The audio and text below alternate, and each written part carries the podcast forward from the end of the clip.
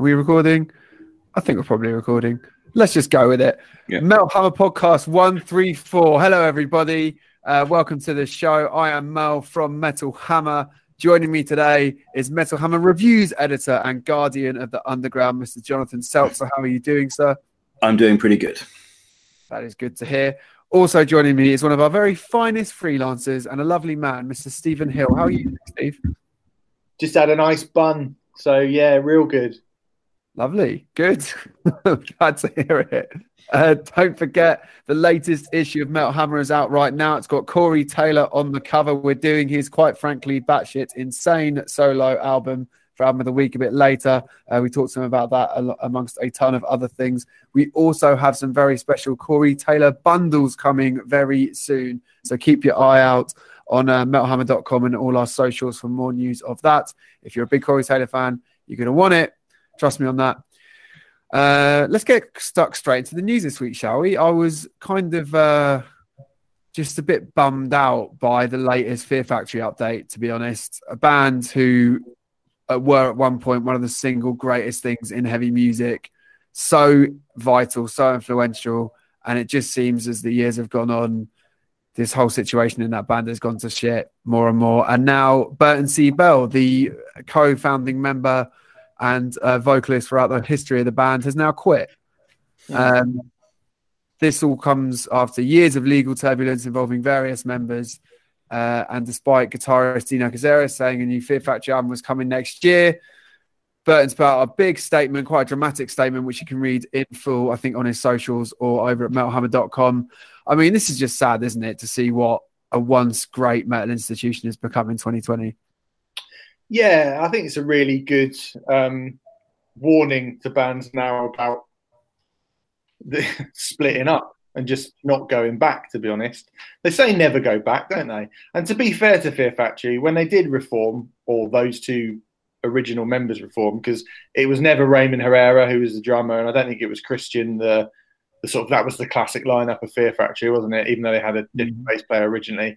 Um, they released some pretty good albums, um, and they were all right live. I mean, considering Burton's got a bit of a reputation of how can we politely put this, not quite being able to pull off a lot of those vocal tricks he does on the record in the live setting. Fear Factory were pretty good. They were pretty good, but I mean, now in 2020, is anyone kind of clambering for new Fear Factory? Uh, what what is their standing? What is their reputation? I mean, I can't help feeling that they'd be much better thought of, and their reputation would be better if they'd have just sort of split up and remained split up. Do you know what I mean? I think uh, there a lot of bands, but I, I genuinely do kind of feel that sometimes you, you just should leave it. Really, Yeah. Do you think they're one of those bands where if they'd kind of just split kind of near the turn of and, and I and I agree with what you said about some of those latter albums. I know kind of their nineties output. If everyone isn't if anyone listening isn't very primed on Fear Factory, for fuck's sake, go listen to Demanufacture. It has influenced so much of what has come since. Um, but there is great stuff in the noughties as well. I love the Mechanized album. Yeah. Um, the uh, Archetype album is a great album as well. That was kind of after they had a bit of a lineup change. So there's some really good stuff there. But do you think they could have been one of those bands where if they just kind of not bothered, their their kind of legacy might have grown and we might have seen them come back to kind of be a big deal in the metal scene again? Yeah, I mean, they were they were like really important in the nineties. I mean, I used to go I used to go and see them. I remember seeing them at the Underworld, and I used to write about them in the nineties for my first magazine, Melody Maker. Um, but you you kind of wonder. But I mean, not only were they really influential, but you, also they kind of brought like an influence from other things into the metal scene. So they were really heavily influenced by Godflesh. And I remember like seeing it like uh, Godflesh on like seeing Fear Factory and Godflesh and um, Killing Joke all on stage at one gig at the Astoria. Rest in peace. And um, well, it's just an amazing chain of influence because you had you would have had no Godflesh without um, Killing Joke. You'd have had no Fear Factory with, without Godflesh. So they brought these kind of industrial sensibilities into into metal, and that was really important. I kind of wonder like how much Fear Factory's stuff would date if they came back because they were they were tied into like one particular kind of industrial sound, which is very much of its time.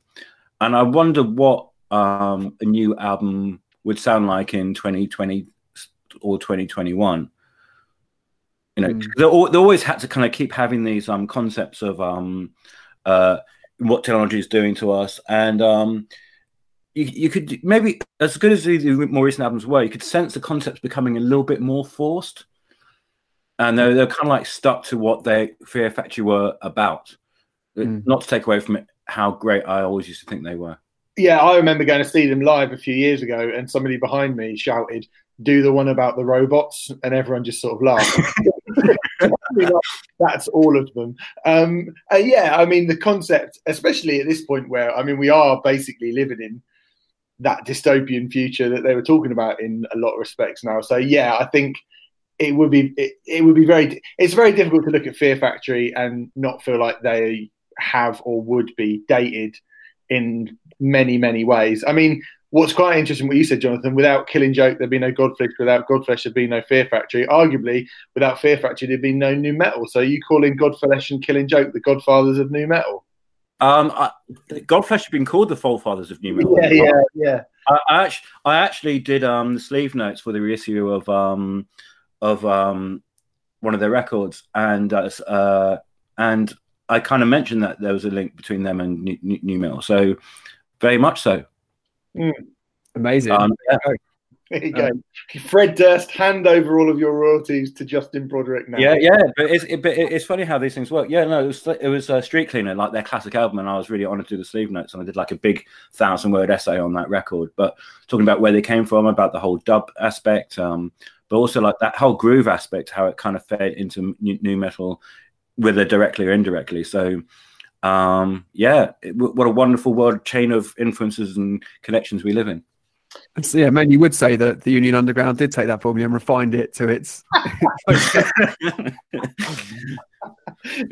but as for Fear Factory, I mean, it's funnily enough, weirdly, um, uh, before this news broke about a week ago, I stuck Demanufacture on. It's still an absolutely great record, um, and it still does. I still think that as good as those latter albums were, and you know, they've released some pretty good records since that record. They've released some pretty bad records since that record. Um, that one really does stand out as clearly, comfortably the best one. I think Soul of a New Machine's really good as well. Um, I, like most people of my age, have got a bit of a love for Obsolete as well. I'm sure Merlin's about to rep for um, what was the one that came after? The big one. Digimortal, yeah. Immortal, yeah. yeah, that's got a really bad rep. But I, I actually like it more than more than the general reputation it's got. Yeah, it's a good. It's a good album. It's just I think they kind of just tried to go proper new metal, and it just I can see why people were against it. But I, I, I wouldn't say it's on the level of obsolete. Certainly No. not on the level of demanufacture. Yeah, yeah. But they actually sound. I don't know. I'd be interested to. I'd be interested to hear what a younger metal fan who's sort of grown up with the last 10, 12 years of metal would make of demanufacture because I can't unhear it from hearing it when I was a kid, and I just sort of um, predisposed to loving it. But I do still listen to it and think that probably sounds a little bit dated at this point. And I think Fear Factory in general probably sound a little bit. I mean, like you know, we were talking about Deftones the other week, and Deftones still managed to sound kind of contemporary, whereas there's not really anything about Fear Factory that sounds contemporary to me. Do you know what I mean? Well, I know that um, obviously Burton's kind of gone back to his ascension, ascension of the Watchers project, which he's had kind of going on and off for years and years now. So it'll be interesting to see what that sounds like and whether that will kind of represent something that does sound a bit more timely and you know whether he's taking on board more modern influences because it's probably quite hard for Fear Factory to do that. But it's a shame that they haven't been able to do that because you kind of you know I'd love to see what a kind of rejuvenated Fear Factory that's got a slightly different outlook and you know a different kind of production team behind it bringing in new influences. I mean you look at a band like code orange and like there's plenty of those kind of elements that fear factory put down Yeah. on that album.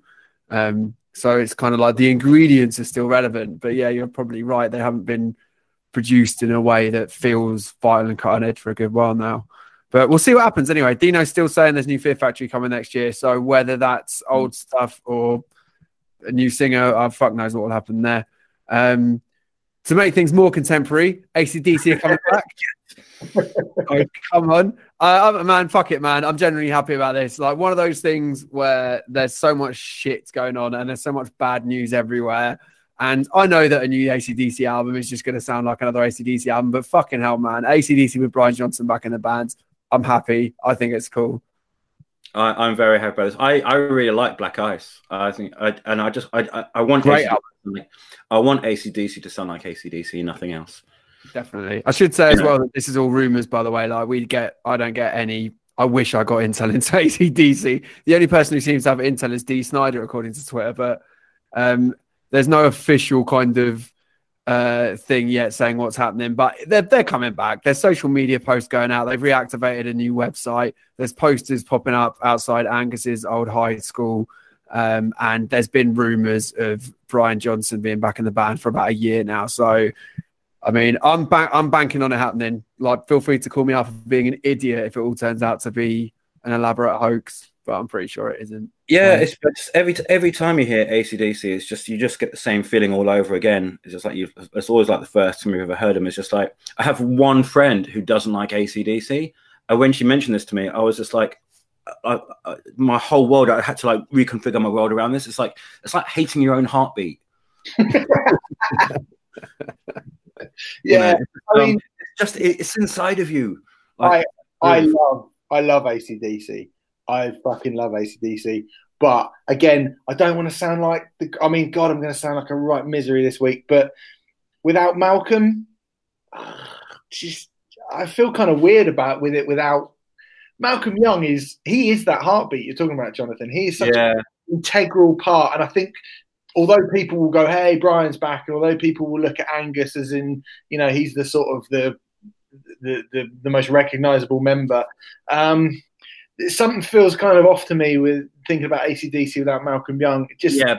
just feels sort of off to me a bit, and like I, I want to get excited about it, and ultimately, like I'm sure if and when, I mean, you know, imagine when gigs come back and we're allowed to have normal gigs again, and one of the first gigs you go to is fucking ACDC. Like, imagine oh. how many livers are going to be decimated. That would, that would be the, yeah, that would be the perfect band just to come back to, just like feel everything's all right with the world. And mm. um, but I don't think ACDC are going to put out a record that's not calibrated to maximum ACDC-ness.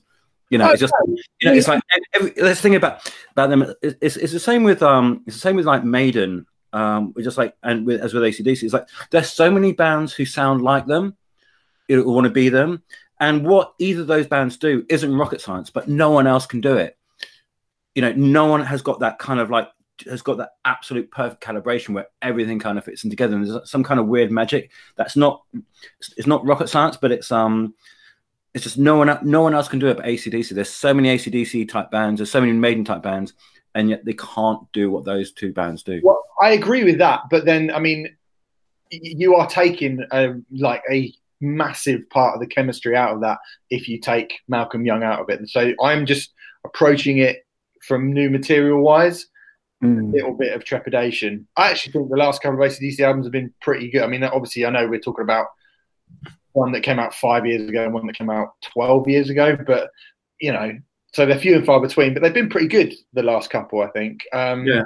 Far better than they've got any right to be. And really, you want three songs off that that are absolute rages to go into that live set with, you know, arguably one of the greatest back catalogues of music that anyone has ever produced, certainly guitar music. And yeah, but I don't know, man. I don't know. Like you're you're right. A lot of people sound like ACDC, but then Phil Rudd, Malcolm Young, such a big part of the chemistry of that. So yeah. I'm going to try not to get too excited. But Malcolm wasn't on. I don't think Malcolm was on the last album either, was he? I think he was. I think he. I think he. I'm not. Uh, he wasn't on the tour, but I think he would have been involved in the writing of it. I'm just looking it up on now. I'm, I'm Wikipedia in this shit. Rock or Bust was the group's first album without founding member and rhythm guitarist Malcolm Young because he he oh no he did co-write he co-wrote this but the album yeah okay so that's what matters and he didn't form it but he co-wrote it so yeah um I mean when I last saw ACDC in fact the only time I've seen ACDC um Malcolm wasn't on stage Stevie uh, his his uh, I think it's his nephew isn't it was playing mm. um, uh, and it was still an amazing thing. I mean, I think really with ACDC, like obviously it's great to have a new album, but as kind of you guys have talked about, it's about those live gigs, isn't it? Like the kind of essence of celebratory rock music made flesh. that's what I think I'm most excited about. I'll be interesting interested to hear what the album sounds like, but I think it's kind of all it's all kind of just you know something of a formality in terms of getting the band back on stage and, and out on a world tour again, which hopefully we'll find out more uh, about very soon. Uh, I mentioned this last week, but don't forget that uh, Metal Hammer and Prog are teaming up with the mighty Enslaved for an exclusive streaming event celebrating the release of their brand new album Utgard that's out on Friday.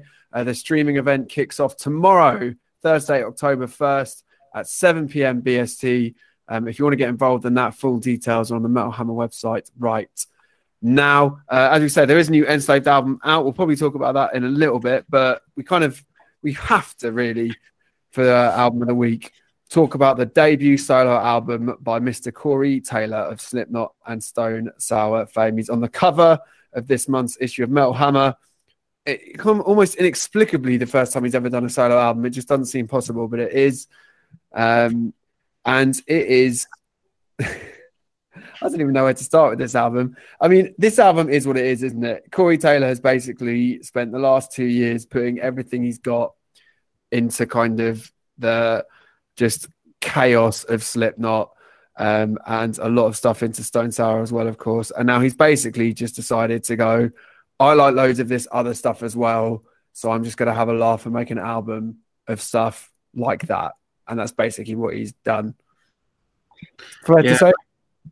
Well, thing is, it doesn't sound like a debut album. It sounds like the 10th album by a middling blues rock modern country musician who's just stopped caring.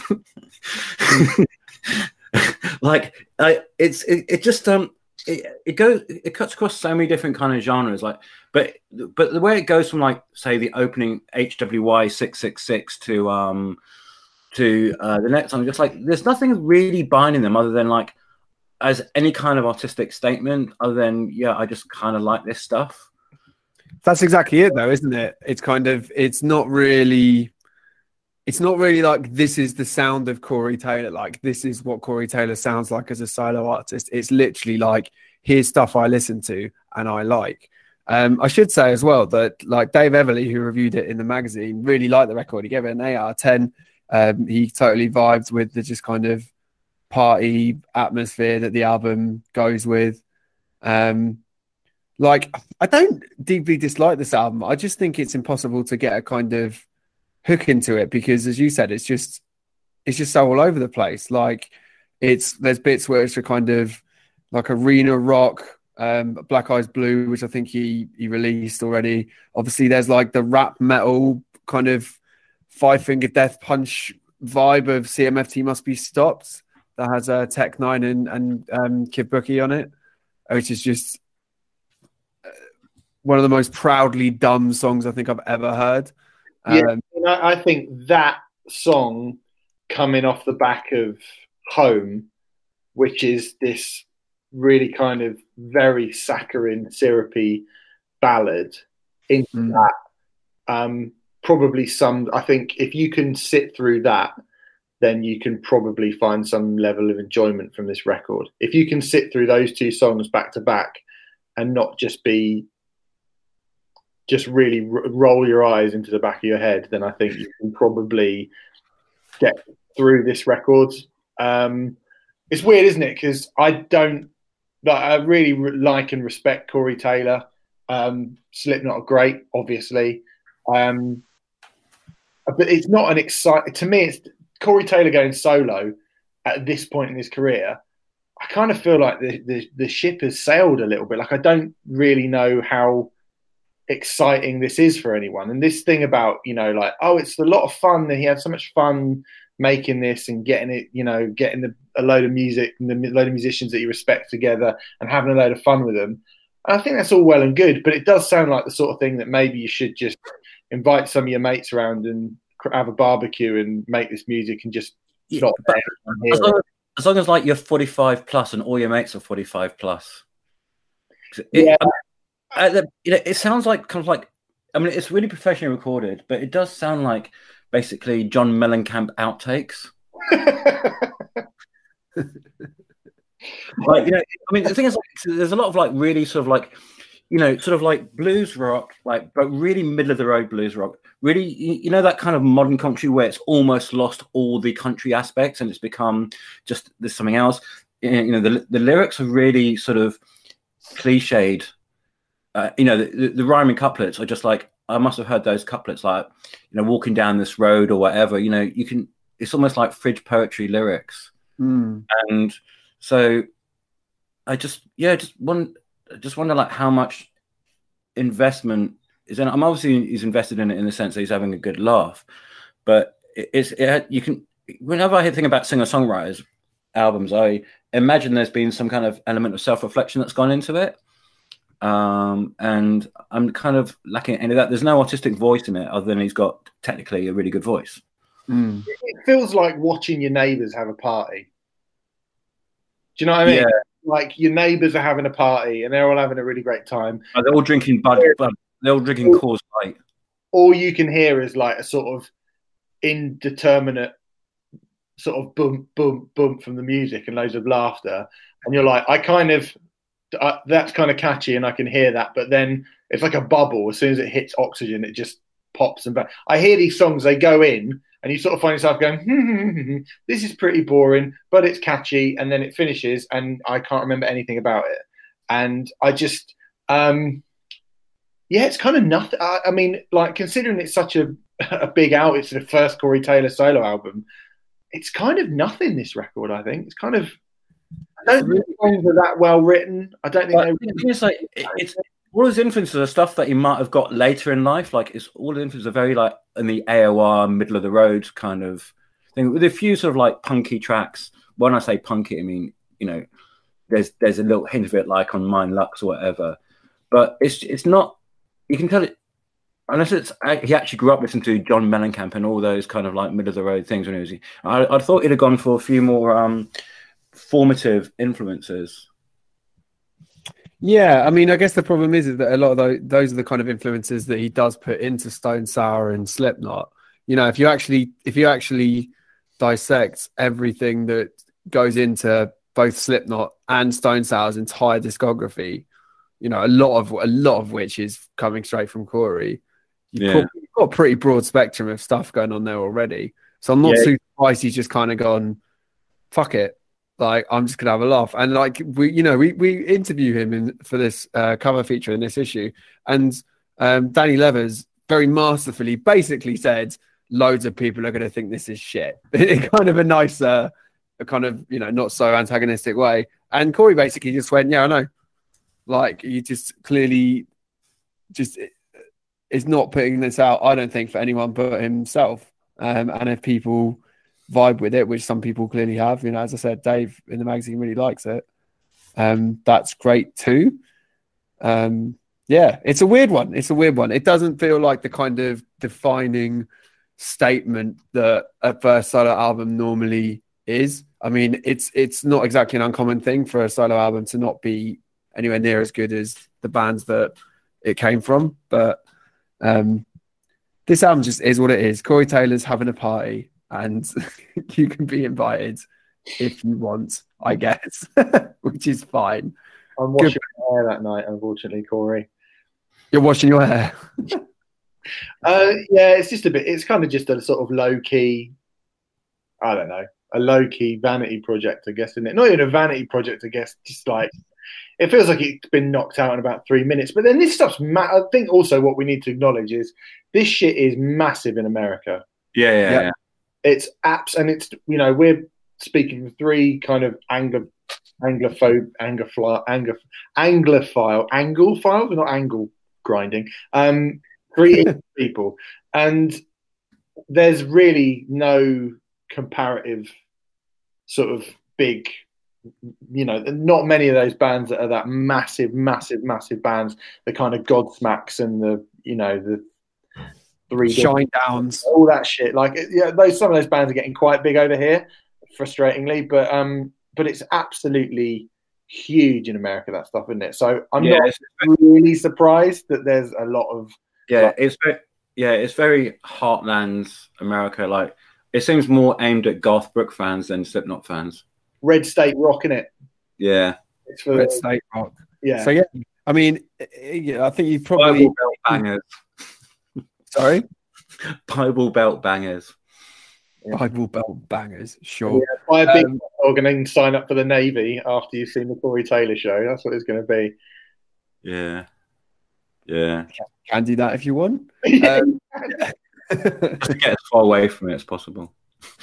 um, but yeah, I think I think that if you kind of heard the singles he's put out so far, you've probably got a good idea of what this album's all about. So it's out on Friday. Go dig into it if you fancy it. If you fancy something a little bit more uh, in depth and complex, and um, maybe representative of a band, uh, you know, still doing what they do best, then you might want to also check out the new Enslaved album, Utgard, which is out on Friday via Nuclear Blast. I mentioned earlier we've got a big old streaming thing we're doing with them uh, tomorrow from 7 p.m.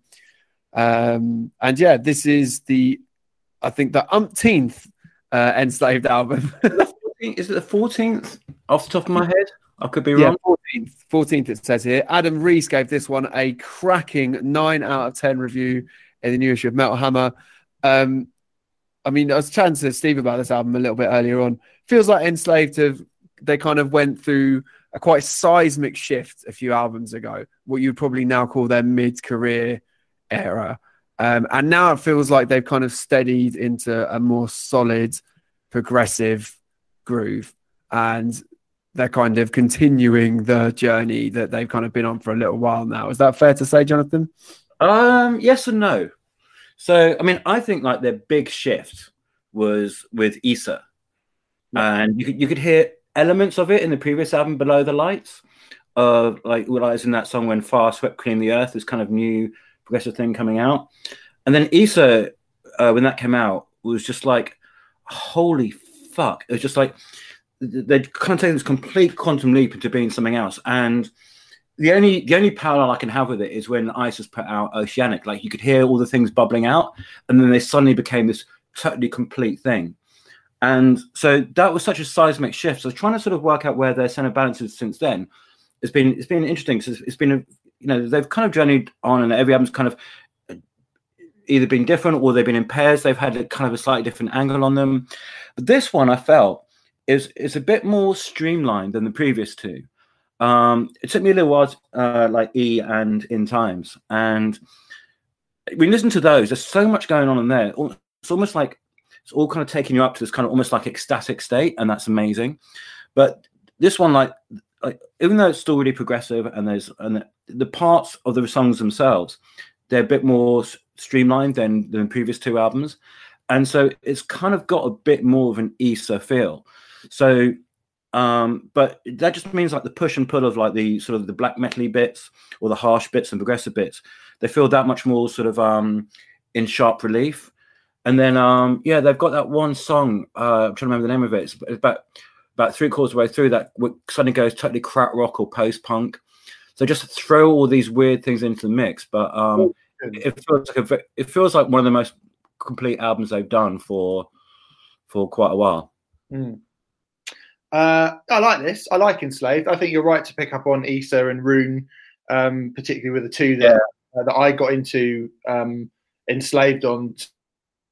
I was listening to black metal at all back in those days, um, and then hearing that you know there was this whole more progressive bent that was happening in that scene from you know be it from Gojira to Opeth to whoever. I, I was sort of quite heavily invested in a lot of those bands and was under the understanding that that was the kind of direction that Enslaved were going in in that time. So I did go and sort of dig out those two albums and I really, really loved them.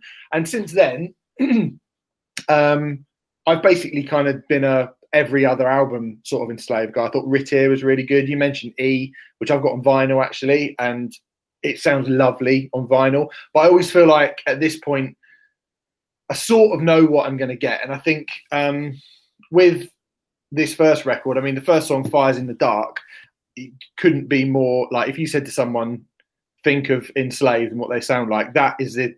What you hear at the start of that song is exactly where my mind goes. So I think at this point, like, for, I think it's 15 albums in by all accounts. Um, this is a long, long career. And, you know, um, I don't think they can carry on reinventing the wheel the whole time. But there's enough new stuff and like the the song you're talking about, that kind of Oh, yeah. that Joy Division, Ur- Urjotun, Urjotun, I think it's called, which is Yeah. a really really great song. And I mean, obviously the the the influence of Joy Division on extreme metal has been fairly has been talked about quite a lot over the years. But I'm not sure that I've ever heard it be quite as pronounced as it is on a in the, in the last couple of years. It feels like people are really like they're really leaning in on that, like you say, krautrock, um, post punk thing. And Mm. I mean, Okkultokrati. I remember going to see Okkultokrati a, a couple. Yeah, that one album. Yeah, they kind of went back back Mm. to doing what they normally did after that, but that was great. But, but yeah, but I think ever since Beast Milk album came Yeah. out, uh, everyone was starting going post punk, and um, it, you can still kind of hear all these new bands, all these older bands, kind of taking um, that influence on. Um, yeah, it's, which is great. I like. I. I mean, you know, I love the sound of that stuff, and I really love Yeah. those bands. So I'm glad to hear it. I really like Enslaved. Um, you know, it's not my absolute favorite thing in the world. So how many albums of this sort of thing do I need? I, because there's a couple of other bits in it, and because there are a couple of absolute rages on this album, I think this is a good record. Uh, and I, I probably will listen to it again. And I think as well, Jonathan, you're right. I think when you're a kind of progressive band, um, showing kind of restraint and brevity in your music is quite an important thing to be able to do as well. And this is only like 41 minutes long, 40, yeah, Uh, yeah, yeah, yeah. no, it's 45 minutes long, nine songs, 45 minutes. So it's not a, it's not a kind of a really difficult undertaking. This album, it's No, of thing where I think I've never listened to Enslaved. Would this be a good place to start? I'd probably say yeah, it's a pretty good place to start. Yeah, uh, but what I also love about I think why they they've managed to be like also s- still f- feel really creative. Fourteen or fifteen albums in, depending on which one of us people are going to believe.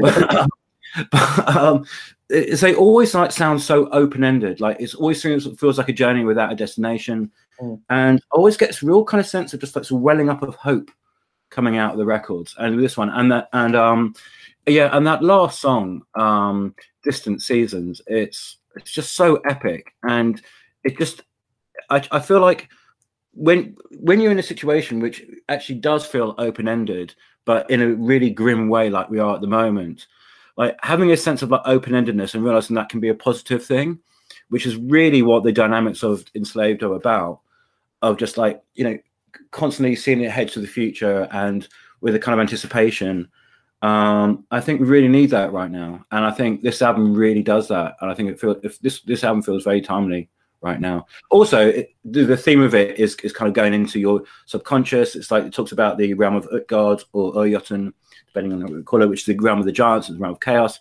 It's also the realm of creativity, and that's also just like you know stuck you know stuck in isolation by ourselves. How to kind of you know navigate this kind of uncertain times and get something creative out of it. So I think on on a sonic level and a thematic level, I think it's really timely. I think as well, if you want to kind of uh, dig a lot deeper into those themes that Jonathan was just talking about, yeah, um, you really want to read his excellent interview with Ivar that's in the, uh, the the new issue of Metal Hammer that's out right now. They really go deep on all those themes, and um, it's a fascinating read for a very fascinating band. Um, so yeah, Utgard is also out this Friday on Nuclear Blast, um, and again, go check out that stream if you can uh, tomorrow night from 7 p.m. Um, all the details are on metalhammer.com. It's going to be bloody brilliant. Can't bloody wait. Love that band. Hell yeah. Let's do some reader questions, ladies and gents, just gents. Uh, Facebook.com slash Metal Hammer Readers if you want to get stuck in and ask us some. Uh, Stash Renevich asks, as kids, did your parents ever dis- disapprove of any records you brought home? That's a great question. It is. Yeah. Uh, my mum got upset that I was wearing a Satanist hoodie even a few years ago. Um, so she's actually fairly open minded. But What um, was the hood? the Sat- Behemoth, the Satanist, Uh, just said the Satanist on it. I thought you said a Satanist. No, no, no. Um, but I remember getting Evil Empire by Rage Against the Machine, and one of the sort of earlier, heavier records that I bought. And because she thought that everything to do with metal was about Satan and stuff. She was like, "Evil M, they're talking about Satan. They're talking about Satan." It's like I was like, they're really not. I don't think the evil empire they're referring to is like Lucifer or anything. Do you know what I mean? Um, so that took some explaining. But in the most, in the main, um, yeah, a few. When I got into like more like grindcore and stuff, I remember getting like Agoraphobic nosebleeds, honky reduction, and like prowling the yard by Pig Destroyer. I think my mum at that point was like, "When you like the Red Hot Chili Peppers, that was all right, but this feels like maybe a little bit too far down the line, to be honest." Fair. Jonathan? Well, when I was a kid, I wasn't really like a super metalhead when I was a kid. Uh, so I was, you know, I was probably, you know, I was probably like in the eighties. So one, so my, my mother was actually pretty open minded, and I could always talk to her about music. Uh, my dad was a music fan, but he's a jazz fan. He didn't really sort of get a lot of stuff I might have been into. But do you remember Fuzzbox? A band called a band called Fuzzbox. So originally called um, uh, we've got a Fuzzbox and we're going to use it. Um, and they're like a kind of an all female indie band I was really into. And they're on top of the pops and they're doing some weird, trippy version of Spirit in the Sky. I remember me and my sister were watching it, and my mum told us to turn it off because she was so horrified by this kind of weird wonkiness of it. Uh, and then they became, yeah, they became just became Fuzzbox, became a bit of a pop band, and um, so there's that. I imagine when I bought, I keep going banging on about this band, but when I was 16, and I bought Holy Money by Swans, and I put that on. I mean, I disapproved of it. I just bought it on spec. I just I just saw reviews saying this is the most this is the most made it sound like the most horrific record in the world, and um and I'd so I'd, I'd go down to Camden buy buy records and uh, put it back on my dad's turntable, and I disapproved of it. I just couldn't believe what the fuck I was hearing. So um yeah, uh, I think by the time I was into metal, I'd kind of moved out home. So I um but yeah, sometimes strange things that um uh, I remember putting on uh, Scary Monsters, and you know the opening of Scary Monsters, and it's got all those weird sort of scratchy sounds. Um, and as my dad's turntable, he thought I was ruining the turntable. And um, I remember like listening to um, French Kiss by Lil Louis, mm. which I I, I, I was yeah I was in I was in Virgin Megastore. This is aging it, and I just heard it, and I was like, right, I'm gonna, I'm buying it straight away. It's just like that. That's exactly what I was into. That kind of post I feel love super sequence stuff. So I remember putting that on, and all the like, all these sort of like, um, uh, all the ooze started coming in, and so my dad came into the house, and he was like, "What the fuck is this?" you know, like, like, you know, all these sort of uh, orgasmic ooze. Yeah. Yeah, Love so, orgasmic ooze. Uh, yeah, yeah. So, so, as far as metal's concerned, I think I'd, I'd moved out uh, long before, you know, by the time I was into metal. That's fair. I mean, my parents, neither of them were into metal, and I think my dad maybe thought it was a bit noisy. I think he said that he had Paranoid by Black Sabbath when he was a kid, so he kind of got kind of got it. Um, but my mum didn't really mind that much. She, I mean, the thing is, she grew up listening to like T Rex and David Bowie and stuff like that. And she could, you know, when I started listening to like Marilyn Manson, she could just see the like she. My mum's always said Marilyn Manson's just a knockoff David Bowie. So like, I think even when I was trying to be like, oh yeah, I'm walking around in my like Slipknot hoodie and blah blah blah blah, I just don't think she took it very seriously. Like, like so there was certainly no kind of like scared being scared of it or any of that shit because she was there for that stuff all the first time round. Um, but I do remember that when I did start listening to Manson and I started listening to albums like Mechanical Animals, um, I do remember her saying, "Well, it's definitely better than like when I was listening to like Linkin Park and Limp Bizkit, that kind of like like more like dumbass end of not that I'd say that about Linkin Park, but that more kind of dumbass end of new metal. I think she was quite relieved that I gravitated to kind of more musically commendable music, if anything. Oh yeah, I have, I have a grandmother and Marilyn Manson story actually. So '96 for Metal Hammer, when I was freelance for Metal Hammer, I went to New York and interviewed Marilyn Manson. Um, and I came back and I told my grandmother that I had the cover story of the, of, of a magazine of this Metal Hammer. And she's like, "Oh, next time you come around, bring it over." And I was like, "Oh my god!" So this is Manson in his prime. Yeah. And um, and she, my grandmother, she's like 91, 92 at the time, so still sharp as a sharp as flint. And so next time round, I, I bought, bought a copy of the magazine, showed it, like handed it to her, just like bracing myself. and imagine like the late Ruth. She, she, she's much like the late Ruth Bader Ginsburg. It's this kind of kind of tiny little woman, just like still super sharp and hunched over this magazine, flicking through it. She's flicking through it. It's like looking down on it, peering over glasses. She looks up. She goes like, "I've seen worse." what? Where have you? You're 92. Where have you seen worse? yeah. Well, being 92, like yeah, yeah, yeah. yeah, I don't know. I just, I was, that was not the response I was expecting. I thought she'd be more shocked. Although she called me up the next day and she and she'd read it and goes, Jonathan, this is pornography. she wasn't looking at the old uh, classifiers in the back, was she? yeah, she might have been actually. Yeah. you know what I'm talking about? I'm sorry. Yeah. To do with us. I was not there in that era. Um, there in those days, wasn't it? Just a better magazine back in those, all those things. Definitely. Oh, it was a different time. Um, but yeah, uh, my grandma actually sewed Slipknot patches onto my jeans, so I, I did a terrible job with scaring all my relatives with my music taste. I didn't give a shit. Never mind. Um, let's do the next question. Would you like to read it out, Steve? Yeah. Um, ever said you will get into a band but never had the time to dig into the back catalogue from Gal Gayonia. Galonia, sorry, Gal. Um, yeah, no, quite a few, I think. I'm not sure there's that many in metal the big one for me, and Jonathan is going to probably like do a massive like wow at this. But Kraftwerk is a big blot in my. I should listen. I don't don't know enough about Kraftwerk. Wow. Well, I will say that um, the first two records are very different. Like Kraftwerk one and 2 mm-hmm. are very different from you know the classics, um, and mostly unlistenable. But um, it's interesting. Croc at one point had a flute. Did they? I didn't know that. Yeah, yeah, Wait, yeah. Sorry, yeah. Say that. Say that again. You went a bit bloopy. So in the in the in the early days of Kraftwerk, they had a flute. Oh you know, God. yeah. But also, if, if you, yeah, but also like you know, if there's no Kraftwerk, there'd be no electro. You know, the influence I had on the, especially on the East Coast rap scene, was immense. Like you know, I was so, back in the eighties. I was so in, obsessed with electro and like Afrika Bambaataa. There's really sort of and you know um, you know Mantronix. You know they're kind of in between electro and rap. But that whole period, I was obsessed with it, and um, and it all stems from Kraftwerk. Uh, one of the three elemental bands. So yes, you should.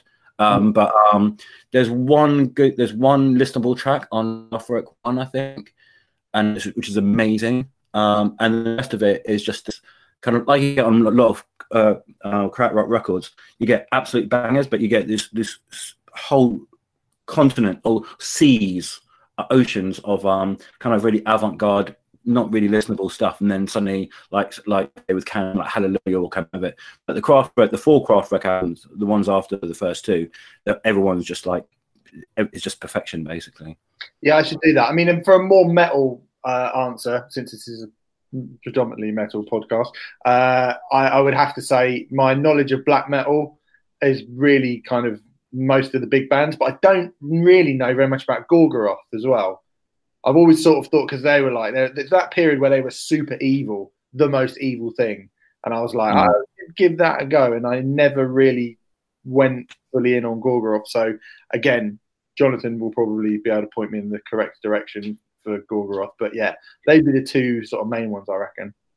Yeah, yeah. I, can't, I mean, my knowledge of blackmail is not spectacular either. Mine's pretty surface level as well, I'd say. I mean, it, but in terms of like the kind of the great legendary rock, pop, whatever bands, I've got so many. I mean, me and Steve have talked about U2 before. Steve sent me a U2 album. I've obviously I've heard U2's greatest hits, but I've never really dug into them.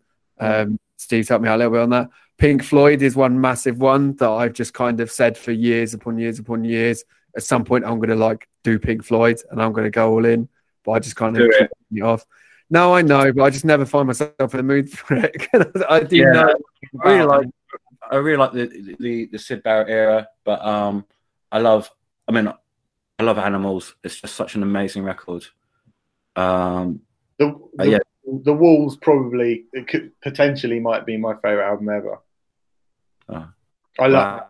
I love the Wall. I know it's fucking you know massive, and it'd be like picking that and Dark Side of the Moon are the big two. Animals is amazing, but that run of four the kind of animals, um, the wall, wish you were here, dark side of the moon. Those four, I just think are pretty much as good as music gets in a run of four. Really amazing. Yeah. I can I can take or leave the pink the Syd Barrett era, Jonathan. I I, mean, like Relic. I got love Relic. Piper at the Gates of Dawn was like the third Pink Floyd album I got, and it was a big old shock to me back then. So it took a lot of like getting my head around it. And when you say you're not in the mood, I mean, I think actually not that I would. I mean, I wouldn't be the person to recommend you Syd Barrett era stuff, but you know, they're a lot more. Um, they're not quite as serious as people make out and that that those early years. I don't think. I think they've got a. There's a bit more sort of humour and.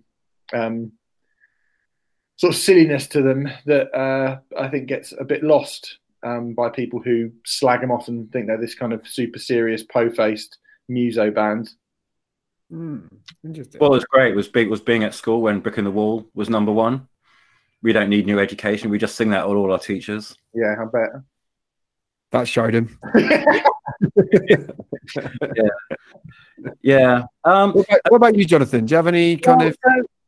I mean, I think I've mentioned this on the podcast before, but one thing, and I still haven't got around to doing it, is like on the non-metal side is Tom Waits. Ah, Um, what? Uh, so I just has just because he hasn't really clicked with me in, in the way I know he should. I mean, so there's a lot of bands. There's a lot of on the non-metal things where just like I would go back through them, not piecemeal, like um, uh, Captain Beefheart, um, or or or or Tim Buckley, because I was so obsessed with um Star Sailor the record, um, which is one of the most out there records you've ever heard. Father of Jeff Buckley. Mm. Um, on a metal thing, but you know what? In some ways, I'm kind of with you on the black metal thing. So sometimes I just feel right. I'm going to just like, not that because obviously I know the records, but I kind of go. I, I, I just I want to go through them like in in kind of chronological order. Like basically, go through Dayal's book, um, Evolution of the Cult, which is which is probably the authority authoritative history of black metal, um, and um, and pick pick a band like Rotting Christ or or or some other like you know there's there was lots of like underground bands like from the French scene that I need to I wanted to probably listen to. Just pick a band and go right. Let's go through them in all chronological order and spend a day going through and see how that developed and then um so I still kind of want to sometimes just go right. Let's let's do this in a really method, method methodological way, methodical way, and um, and see see um, how that kind of re- how I get to reassess everything. hmm, interesting. I would like to kind of see you do that and write about it or talk about it. Um, ben Wilmer asks, uh, possibly two town beat to be read out. No, it isn't. We're going with it. Uh, but what state do you think our live music industry will be in by the time COVID is over or declining? How big a list of casualties of live music venues closing and bands having to get better paid jobs do you think is likely? So how how fucked is everything once all this is over? Basically, um, I mean, it, it is. I can understand why Ben thinks that's a depressing subject. Reezy said maybe a bit too morbid to read out. How do you envisage your death? Um, that would have been too morbid to read out. Uh, but in terms of the question, I mean, yeah, uh, I think we're going to see some real. I mean, we talked about Anathema last week, and that is they're probably so far, I would say, the most high-profile band. I think, as we said, it they're the most high-profile band to quit and give the reasons, or go on hiatus and give the reasons to do with the situation that's happening at the moment with COVID. But I mean, I think it's a long road, and I think we're going to lose a lot of venues. We're going to lose a lot of uh, bands, and uh, yeah, I think it's going to. Uh, yeah, it's it, it's pretty it's pretty bleak, isn't it? Like the whole thing is obviously. I think it's kind of obvious to say it's it's bleak, and I, I don't really see. I think the kind of frustrating thing, not for yeah, it's a frustrating thing, is that I I can't see an end to it. Mm, what the pandemic? Well, no, just what happens. ev- I mean, I can't at the moment. You don't know when things are going to go fully back to normal, and then Mm. even when they do, you don't know how much of the touring, um, the sort of structure of tours, how badly they will be affected for touring to just still not be able to happen straight away. Mm. Anyway, I mean, I was yeah, I was talking to someone who was saying the problem is even when you get the go ahead to book tours like for American bands, a lot of them when they go to, to think about touring Europe, some of the venues that they would usually tour will be shut down, which means that the route that they would usually take through Europe, they might not be able to take. And you just take a couple of dates out of that massive European tour, and suddenly they're u- losing money, and suddenly it's not worth them doing Mm. it. So if you just got to lose a couple of venues here and there, and then you might lose a complete tour. And if you lose a complete tour, you might lose a complete band, and then that's the band and their label and their, you know, their crew and everyone are just without any source of income. It's, it's just, it's even when you think about it on a on a very surface level, it's depressing. But when you really think about it, it's Yeah. Yeah, there's so, there's so much infrastructure that's hard to put back together. You can't just put that back together again straight immediately. No, you can't. And you know, it's scary. We're seeing, you know, we've talked about the Crobar going down, um, uh, various venues having to close permanently. Now we're seeing bands having to tie stuff together. I mean, obviously in the UK, unfortunately, we've got the spectre of Brexit hanging over all this as well, which is going to doubly fuck a lot of touring artists. Unfortunately, a lot of people don't like to hear that, but it's true. Um, but uh, you know, stuff is going to be pretty fucked for a while. There's no doubt about it. But, but, but, I think it is also important to remember that I think when you're in the midst of just globe altering events, it's easy to kind of feel like it's the end times and this is the kind of road to ruin. But, you know, things do always come back around again. Like we will have, uh, you know, this pandemic will be over at some point. Um, things like you know they're already talking about instant testing or kind of you know minutes long testing processes being introduced. That's going to make such a big difference in terms of being able to do live shows and various other public things. Um, and eventually at the, the end of this the pandemic will be over and then it is going to be a hard road to get back to normality. But you know something will come back out of the ashes again because it always does. This isn't the first time that the arts have been faced with catastrophic change on a global level at all. Um, so it's going to be it's going to be a pain barrier out there, but you know there's a lot of encouraging signs of uh, bands in the industry evolving, and there are signs out there that we're closer to the end of this fucking madness than we might think. Although I know it doesn't sound like it right now, um, but there's big changes that can make significant changes in the long run as well. Like, you know, at some point, hopefully, we'll get a government in that actually seems to want to support the arts a bit better. I think, you know, changes like that can make all the difference. So, Just Um, getting a working test and trace system would be good.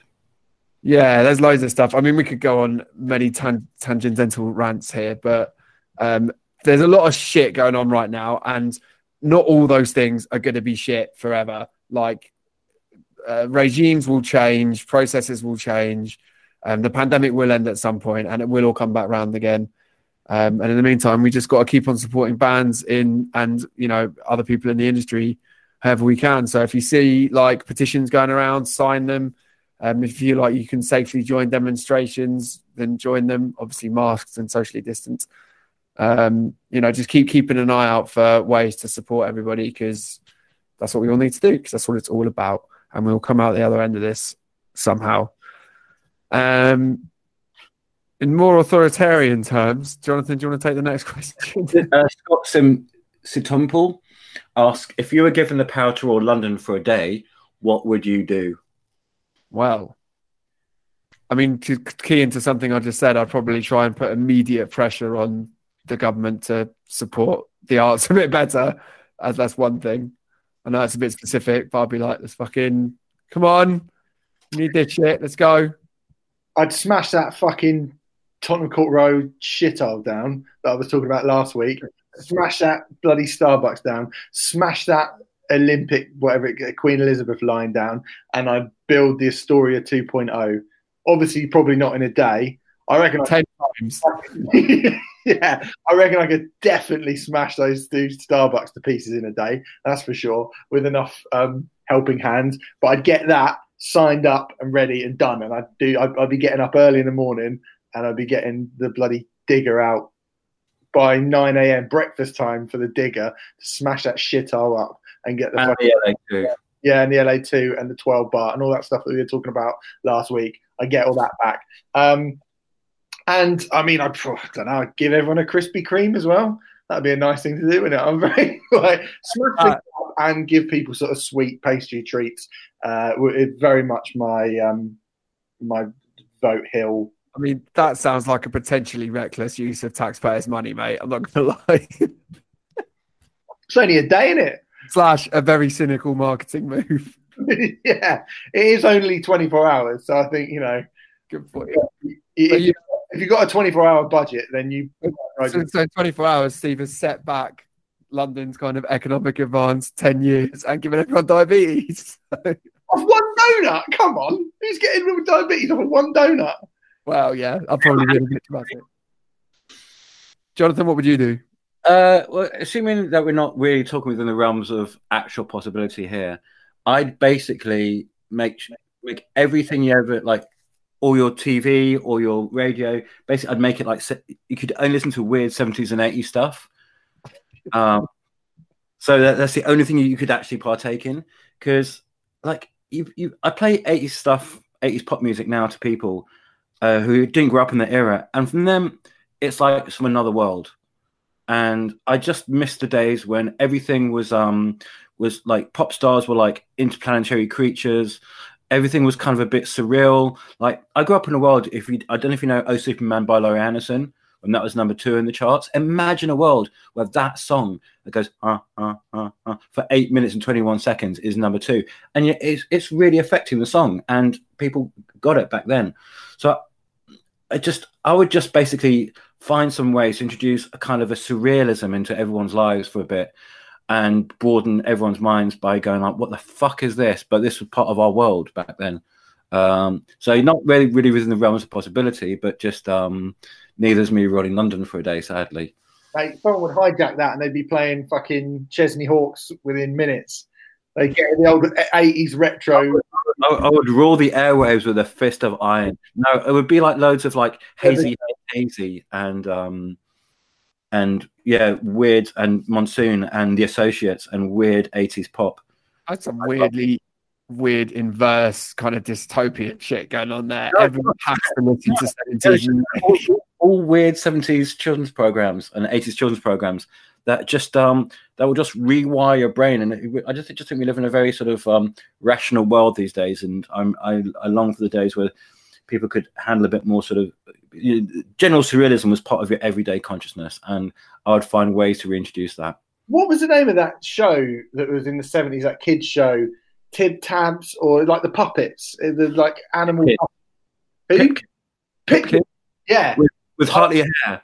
Yeah. Wait, I, wait. What was it? You both kept talking over each other. I couldn't hear it. Pipkins. Pipkins with Hartley Hare, which is the most, most disturbing children's TV character you'll ever come across. Pipkins. Yeah. yeah. If you put YouTube Pipkins uh, Hartley Hare, as in as in the animal, being naughty, it's generally the most disturbing, rank shit you've ever come across. Terrifying. Terrifying. Oh my god! It's like kind of 70s soak, you know, that was hang out in bars and just all day was like his soul trapped in the in the um in the body of this kind of really tatty hair. Like Fuck puppet me, hair. this looks this looks terrifying. I saw it. I don't I remember that. I don't remember it at all, but I saw a clip of it on a Charlie Brooker show, and there's a bit where somebody is like aunt the, the rabbit's aunt died or something, and they're talking to him about death, like explaining death to him. It's fucking mental. The bit, the bit where he's basically like goes like, "Do you like being naughty?" and then he ends up hung, ends up walking around humping a Jack in the Box. What man? I, I mean, I'd love to know what kind of drugs TV, show, like kids TV show creators used to take. The, the most, I think we know. but the most, the most surreal kids program ever was in the nineties, and it was on ITV. It's like their version of um, Teletubbies, and it's called Boohbah or something, and it's literally the most psychedelic thing I've ever seen in my entire life.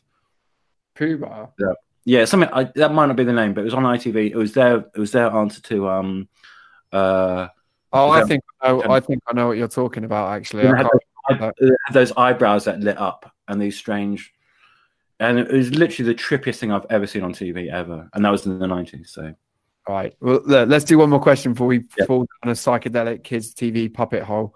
Um, Alistair Belling says, What songwriting techniques do you want to hear more of in the coming years on the metal front? Personally, I think the acoustic guitar gets left out of the party far too often, except when Mastodon put it out for some extra rhythm action. That's what we want for metal. Just go up to Gojira and go, hold on, guys. I know what's going to get this party going. Gojira featuring Ed Sheeran.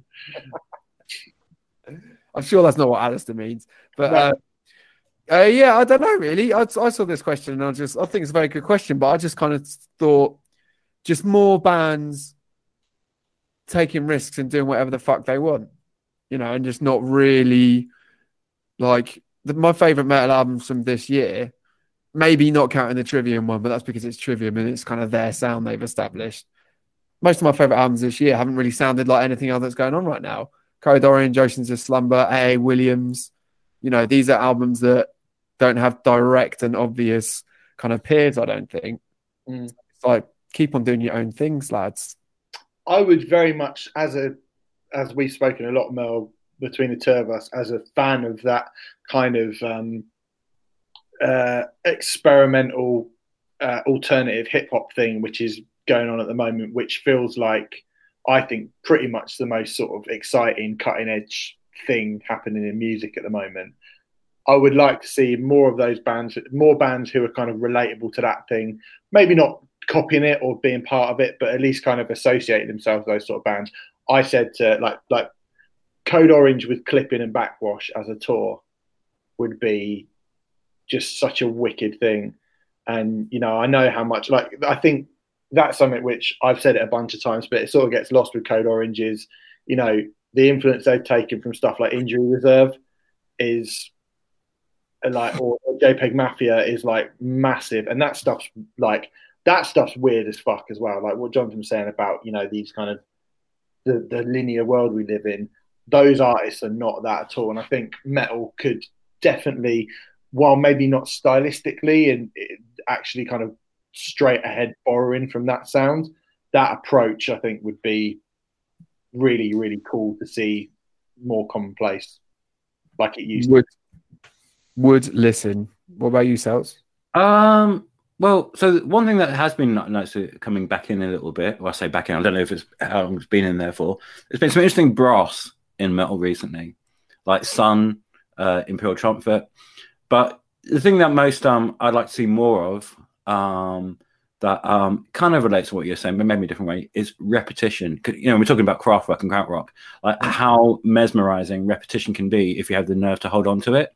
So obviously you, you get you get that a lot with uh, Oranssi Pazuzu, but yeah, just the mesmerizing psychedelic, and you got obviously you get it with Heilung and in different ways, um, Wardruna, Wardruna, but um, yeah, just the mesmerizing effect of repetition and holding on your nerve, and just yeah, just playing the same riff over and over again until something magical happens and your brain bursts, and um, I'd like to see kind of yeah more people playing playing with that, um, and with yeah those kind of like uh, ritual strokes, psycho psychological techniques of repetition, basically. Nice, nice, wonderful answers, one and all. Um, I think that's just about it for this week's show. Thank you, everybody. Thanks for joining me, lads. Right. Uh, right. The show will be back next week. Pick up that latest issue of Metal Hammer. Go check out that very cool Enslaved stream and uh, watch out for those Corey Taylor bundles that are on the way, as I mentioned earlier. In the meantime, stay safe, stay positive out there. We've got a lot of new music that's carrying us through all this nightmare. So keep playing it loud and uh, keep looking after each other. In the meantime, we'll see you all very soon. Goodbye, everybody. Till next time. See ya. Bye. Very well staggered. Well done.